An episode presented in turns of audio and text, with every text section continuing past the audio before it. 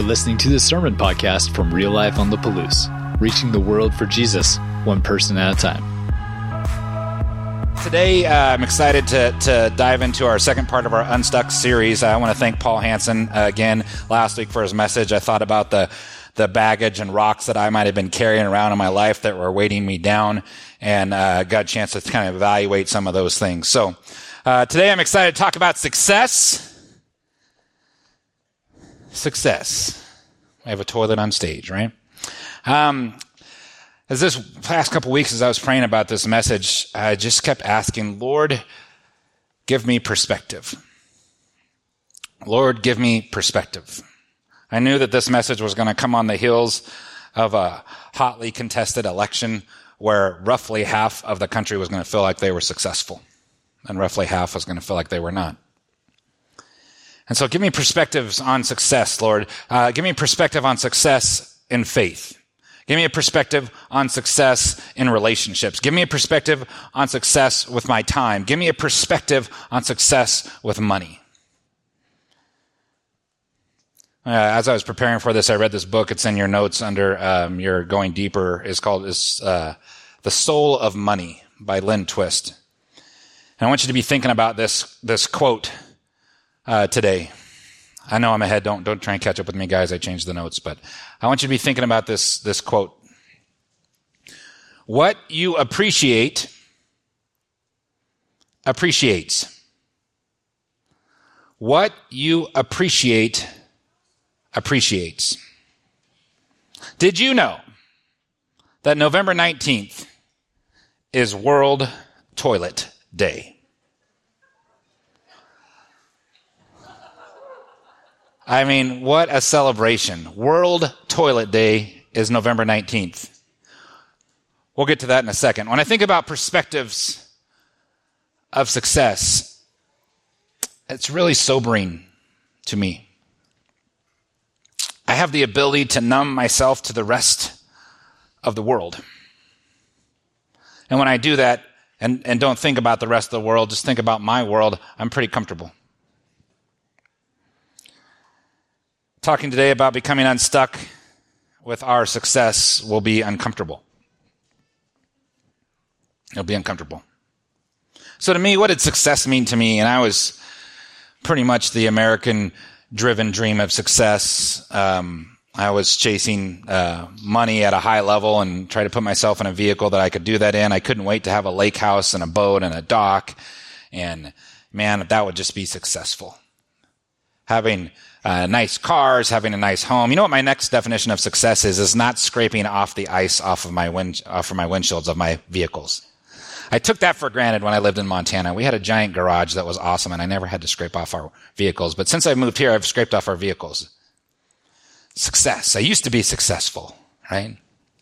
So think about healthy family. That, that would be successful. That's a definition I have of success. Um, a growing church growing not just in numbers, but growing in, in impact in our community is, is an idea I have of success. A good economy and retirement and all those things that we think about of the American dream. So when we think about success, we might have a little different definition than everybody else. So 2020, was it a success? No, it was horrible. It was COVID. It was this and that. And it's perspectives, right? So when I started thinking about success and perspectives of 2020, you know what I thought about? I thought about what I lost. Not about what I gained. Not about the quality time you might have gained with your family because you were uh, not able to go out and do things that you were normally doing. You were able to invest in your children more. You were able to, to do things. I thought about what I lost and, and what I lost, and you guys can kind of sympathize with me. Go, just practice. Go, ah, ah. I was supposed to go to Hawaii in April, end of April. Oh, I know. It was for the church. It was for a conference that I needed to go to in Hawaii. And, um, I know, I know. The organization that, that was, they paid for the hotel rooms. I just had to get there. And you can't go to Hawaii for three days, right? That would be a waste of airfare. That's not good stewardship. So I was going to go for seven or eight with my wife and, and, uh, two good friends and super excited. I had planned that. I bought swimming trunks that had like pineapples on them and stuff. I was ready to go. And you know what happened when COVID hit? Down the drain. Oh.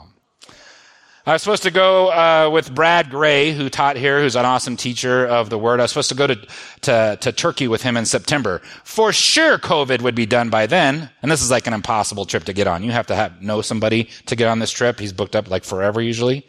And I was planning out our 2021 sermon series based on what I was going to learn as I went uh, to, to Turkey about all the all the cool uh, gospel, the, the, the cool texts we were going to be able to learn about, and all those things. And guess what happened to that? Oh.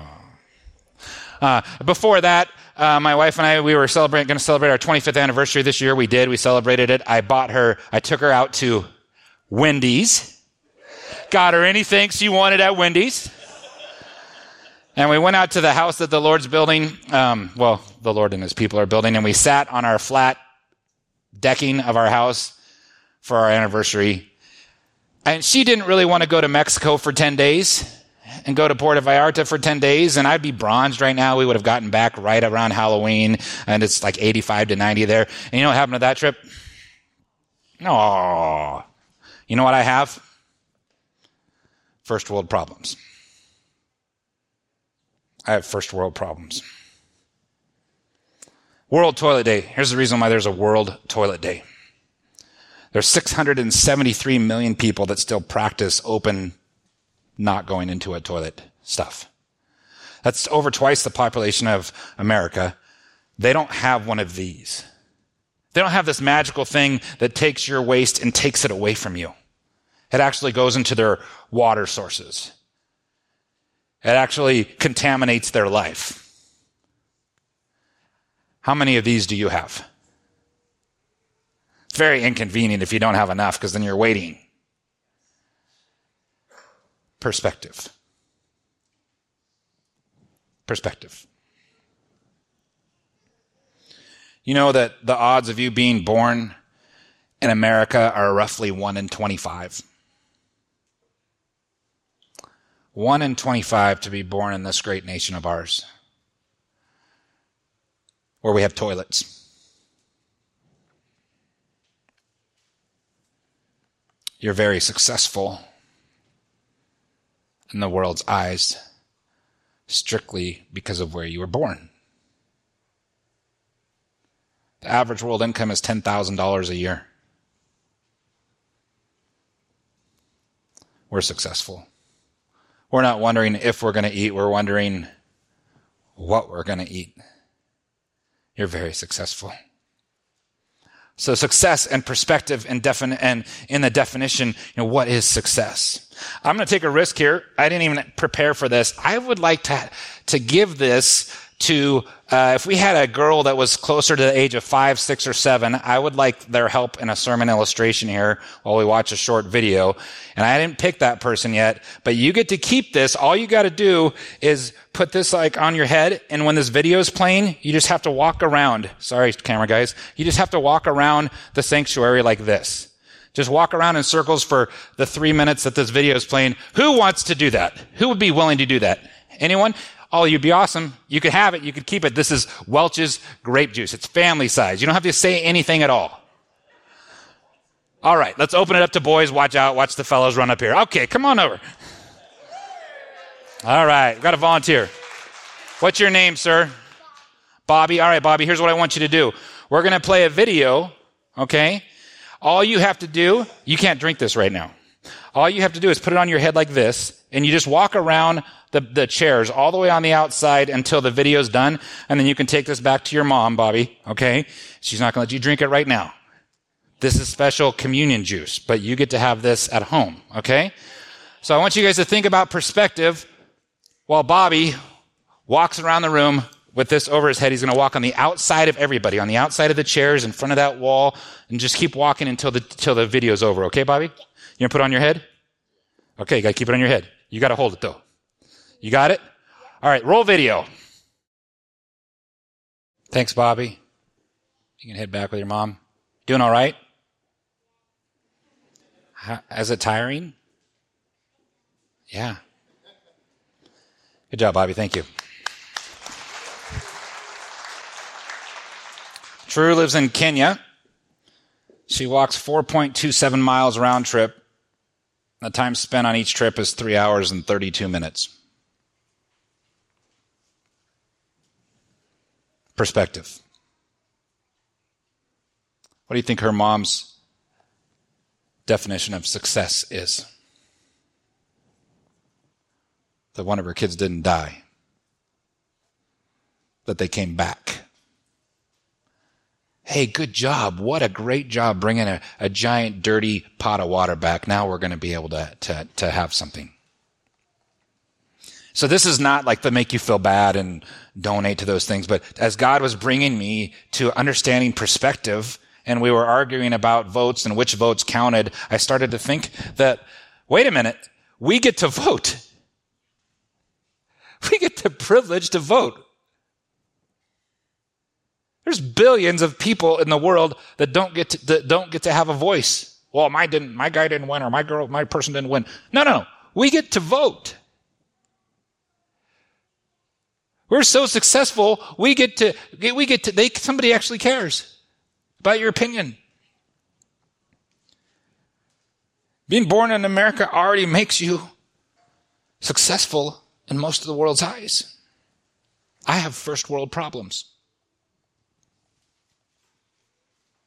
Was thinking about the dirty water yesterday. I was out at my uh, place that we're building, and there was quite a bit of water built up because we had dug a bunch of dirt. And I had a, a Pulaski, which is a fabulous tool.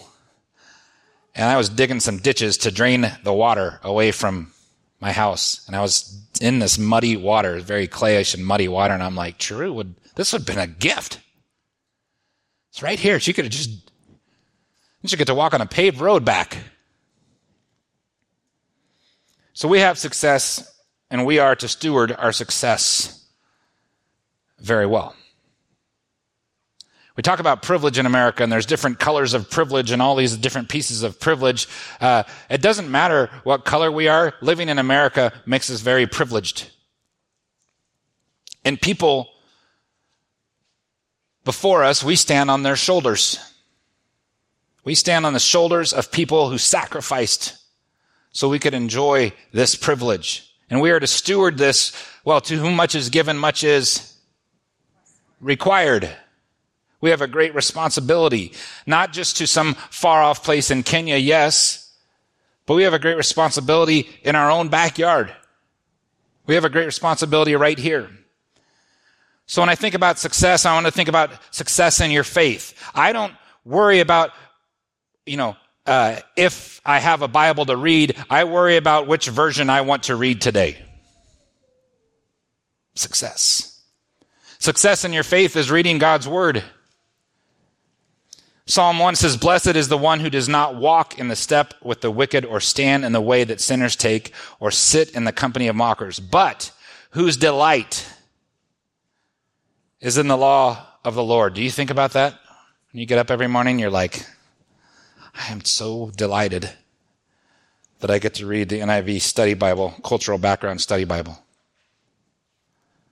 I'm so delighted that I have these. You know, I actually get to sit, sit next to some place with coffee and be warm and read this. I don't have to read this in a cave with a candle, wondering if I'm going to be drug out and killed because I have one of these. Perspective. Says uh, verse 3 says that person you know the person who delights in the law of the lord and who meditates on it day and night that person is like a tree planted by streams of water which yields fruit in season and whose leaf does not wither. Whatever they do prospers. You want to know how to prosper? You want to know how to prosper? You want to know how to be successful? Right here. You don't have to go to any seminars you can spend time studying and understanding God's word. And you know when it comes alive even more? Is when you study it on your own and then you study it with other people.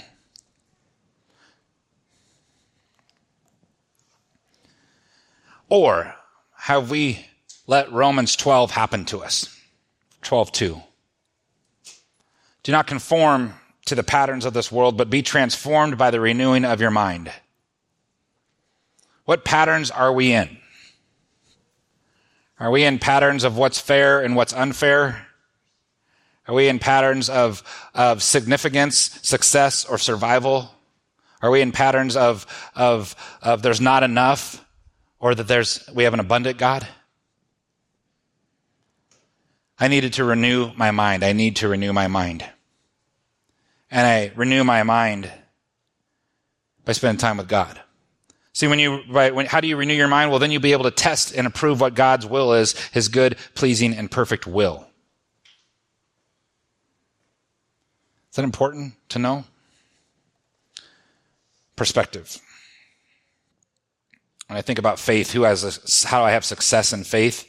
I just have to choose to have success in faith. It's right there for me. It's a choice. It's a discipline. It's an obedience. I have to choose to engage in my life group, choose to engage with people that I'm doing life with and study God's word. And there I go. I have to choose to worship, choose to care about the words that we're singing. Come prepared to worship because I already listened to those songs because they were when we get them out on the, on YouTube. Choose to be successful. It's not a matter of if, it's a matter of if I choose. So we have the responsibility uh, to our privilege and our success with our faith. We have that with our time, with our money. You know, God gave us this. It was the visions of us being successful. He gave that to our founding fathers. He gave that to, to Dr. King in his speech of having a dream of what this could look like. This success was built through God and through his people. We are to steward our success well. Now, why are you here? Like, not here in this building. like, why do you exist? Why are you on this planet? Why did he choose to allow you and me to be in America?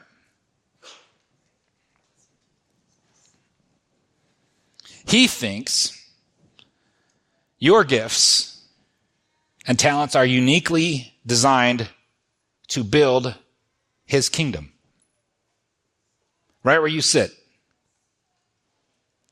And He's given you the freedom to do it. We're here to build the kingdom of God.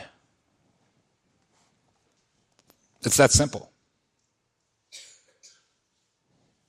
In the parable of the rich fool, I won't uh, dive into it for time's sake, but the parable of the rich fool, uh, this guy has this great success in his harvest, and he doesn't know what to do with so much of his harvest that it doesn't fit in his barn. So here's what he says: He says, he says, uh, well, figures out that he has all this, all this uh, harvest, and he said, uh, "Well, this is what I'll do. I will tear down my barns and build bigger ones, and there I will store my surplus grain, and I'll say to myself." You have plenty of grain laid up for many years. Take life easy, drink and be merry. The mise. Look what I did. Look what I have. But God said to him, You fool. This very night your life will be demanded from you. Then who will get what you have prepared for yourself? This is how it will be for whoever stores up things uh, for themselves but is not rich towards God. See, Jesus was using this parable to bring perspective. God's perspective. The rich man wasn't considered a fool because he was rich. If you're like we're already rich under success terms, how many people are going to go dig for dirty water today? How many people have the ability to use one of these? Can you imagine if you really think about the sermon the couple times a day that you go to sit on your porcelain throne? Like, man, I'm, I am successful. My success here. But it's not because he's rich. That's not why Jesus calls him a fool. He calls him a fool because he's neglecting justice and righteousness. He's worried about himself. He wants to bigger, build a bigger barn for himself, not for the kingdom. as followers of Christ, we're to be transformed. We're to be different. It's no longer about our story and what I can get and what's me and my. It's about God's story. It's about building the kingdom of God, putting my putting my needs and my desires uh, in its proper place as we look to the kingdom. Now, sometimes your needs and your desires and the thing God puts in your heart and the businesses you dream about and the things you're going to do and how you help people, that's all part of the plan. in its, in its right perspective. So you will seek, when you seek first the, God's kingdom, your life will be judged successful. I feel like sometimes I have to get unstuck out of my success. And to do that, I need per- perspective. Because what you appreciate appreciates. When you appreciate your spouse, that relationship gets better. When you appreciate your children, that relationship gets better. When you appreciate the things that you own, they last longer. They're, they're taken care of. Ownership is one of the words that I love about our church. It's one of my core values is I want you to have ownership here. I don't want you to attend here. I want you to just stop in. I want you to have ownership here. I want you to have ownership in your faith. I want you to have ownership in the mission and vision of what God's doing in this church. I want you to have ownership of the building. I want you to have ownership of, of all of these things. I don't own it. I'm just a steward of it. It's God's. He's given to, for us to steward this building. We steward it well. You know what? We have a daycare here that's awesome. And we charge them $1 a year for thousands and thousands of square feet so that they can offer tremendously discounted daycare for people that are in need so they can move their life and be better. That's being about the kingdom. What you appreciate appreciates. Let's talk about everyone's favorite subject. Let's talk about God's money. Do you know that God has money? He just lets you hold it? This is the part that all the pastors, I guess I am one of those, uh, freak out when you talk about money. Because you think that, like, the church, oh, here it is. I knew it was coming. He wants to talk about giving money to the church. No, I don't want to talk about giving money to the church. This church will survive on exactly what God gives us. What I want to talk about is your trust level with God. Let's look at some statistics because these are fun. Tithers make up 10 to 25% of a normal congregation. I was like, I don't know if that's even, that's not true. We're tomorrow. So I did the research and we're at like 12%. Mm, over 10. We have 50 families. This is just stats. We have 50 families that provide for 52% of the giving to this church. Nine of them are staff members. How cool is that? Your staff is sold out. They're not just sold out physically, they're sold out financially. I'm really proud of our staff. Christians, on average, uh, only 5% of Christians in America tithe, they say. 80% of Americans give 2% of their income. But Christians do a better job. Christians are giving 2.5% of our income. This is just statistics. It's true. It's true in here. During the Great Depression, when things were easy, they gave 3.3% of their income. Giving uh, to churches has decreased by 50% since 1990. Okay. I'm not mad. I'm not angry. I want you to be under the full blessing of God. This church will operate on exactly what is given to it. Here's a cool story. Prior to COVID, in February, I came and talked to you guys about uh, where we were in our budget and we were at about 71% of what we budgeted. And the way we budget is we base what we received last year and we don't give ourselves uh, uh, an increase. And we just say, based on that number, that's what we'll budget on. So we were 29% shy of our budget from last year. We had pastoral changes and people moved and all of those different things, but we were a fair number. So we slashed our budgets to fit into what God wanted us to do. I shared that with you guys in February. Uh, now we're at about uh, 84% of our budget. We actually increased our giving through COVID. Through all of this time, you increased your giving to the church, and now we're at 84%. So we've only cut, like, we still made the bigger cuts, but only 16% uh, cuts is what we did this year, is what it'll net out to be this year for the church and what we want to do. We only cut 16% of the stuff we thought we were going to do that was going to be cool or whatever the case is. But we have faithful people. So that's a cool story. Uh, conservatively, based on who attends our church, we have roughly 600 families that attend our church. 600 to 800 depends on what number you want to go by.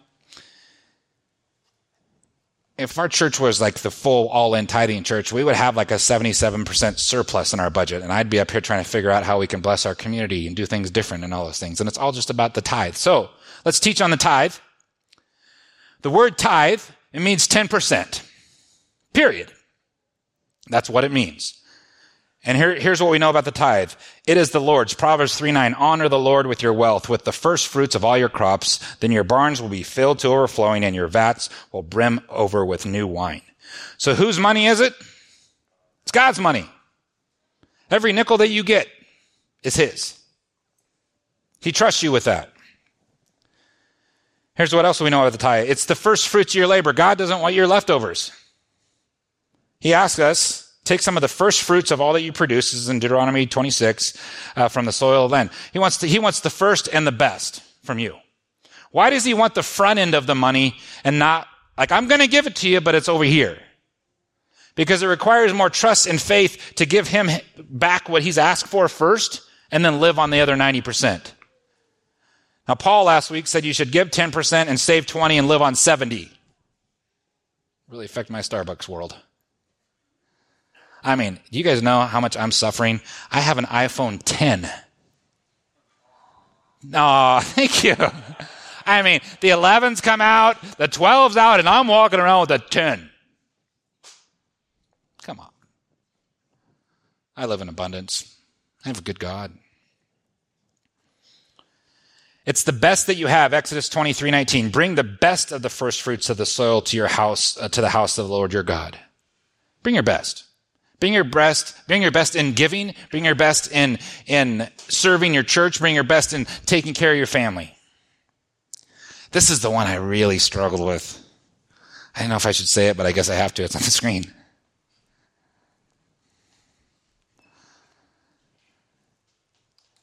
Tithing is not giving. Malachi 3 7 says, Oh, how are, oh, mere mortal, how are you robbing me? Like, if we really dug into that word, like tithing is choosing not to steal.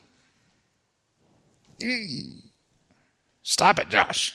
In this, this was cool before. It reminds me whose I am and whose it is. Psalms 24. The earth is the Lord's and everything in it, the world and all who live in it. If you acknowledge God, you believe that. It's His. And then there's a bummer right here. This is kind of the sad one is there's no tithing exemptions. I'm always looking for our exemptions. There's no exemptions to tithing. What if you're a college student and you have a work study and you make $180 a month doing your work study? You should tithe $18. 10%? Yeah, $18. You should tithe $18. What if you're an awesome business owner and God has blessed you and you have multiple companies and multiple businesses and you're a big roller and you make five, six, seven, eight hundred thousand dollars a year? You can do the math if you made that much money. You should tithe. I mean, all that? Yeah, all of it. Okay? Now, the wrong question. So the tithe goes to the church, right, Josh? Because you're a pastor and you'll get a giant raise if we tithe to the church. I haven't had a raise in three years and I don't even need one. Because my God is super good. It's not about giving money to your pastor.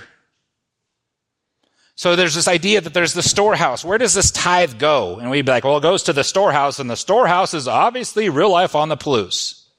I think it's the wrong question. Christians are giving 2.5% of their income. Maybe they're deciding with the other 7.5% where they're going to give it. But let's just get to the 10% and then we'll figure, then we'll fight about where we should give it. But we're not to the 10% in general. I think most Christians don't tithe because they don't trust. The trust and faith issue bleeds all over our lives. Money is just an indicator. It's just an indicator. It leads us away from God and trying to accomplish our own salvation, our own survival, our own success. Deuteronomy 8, 17 says, You may say to yourself, My power and the strength of my hands have produced this wealth for me, but remember the Lord your God, for he, for it is he who gives you the ability to produce wealth. So again, this book I was reading, The Soul of Money by Lynn Twist, made me think about this more and more. What you appreciate appreciates.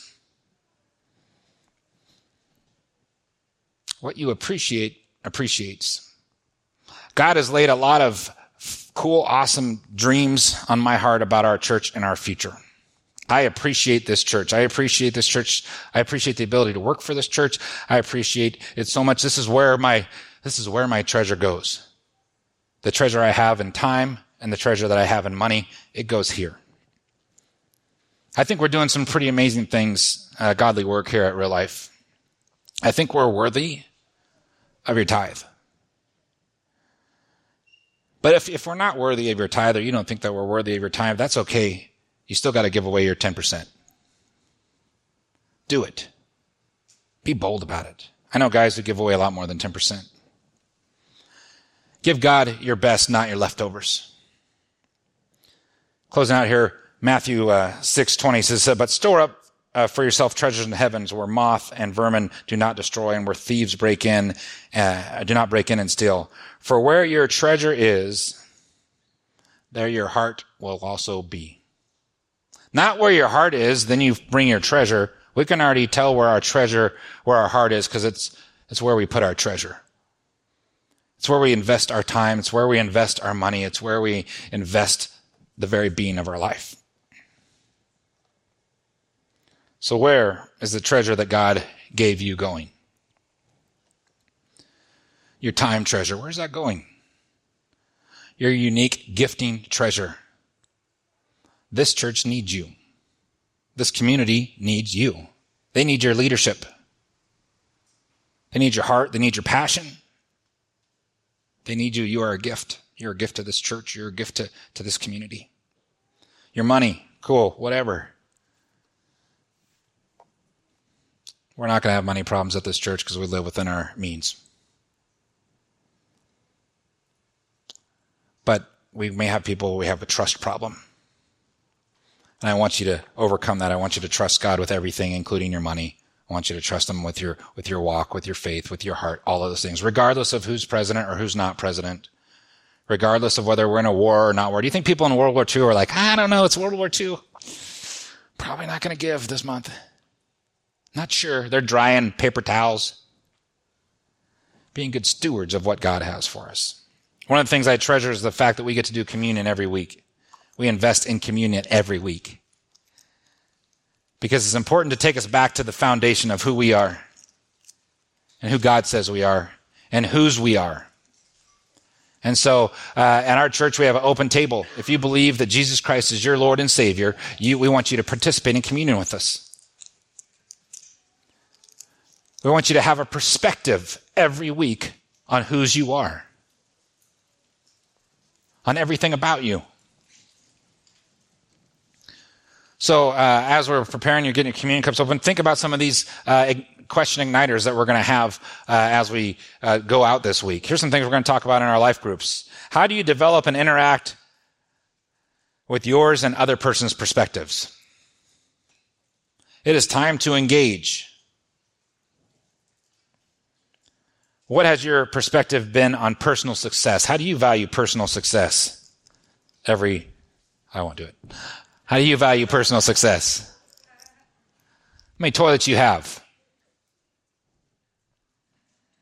How does your perspective correlate with God's demand of a tithe? In what ways is failing to tithe robbing God, yourself, and others? And then the quote I shared. Live with that this week a little bit. What we appreciate appreciates. What perspectives need some altering in our lives? True, and to truly appreciate what your faith is, your family, your finances. I appreciate that God gave his son for us.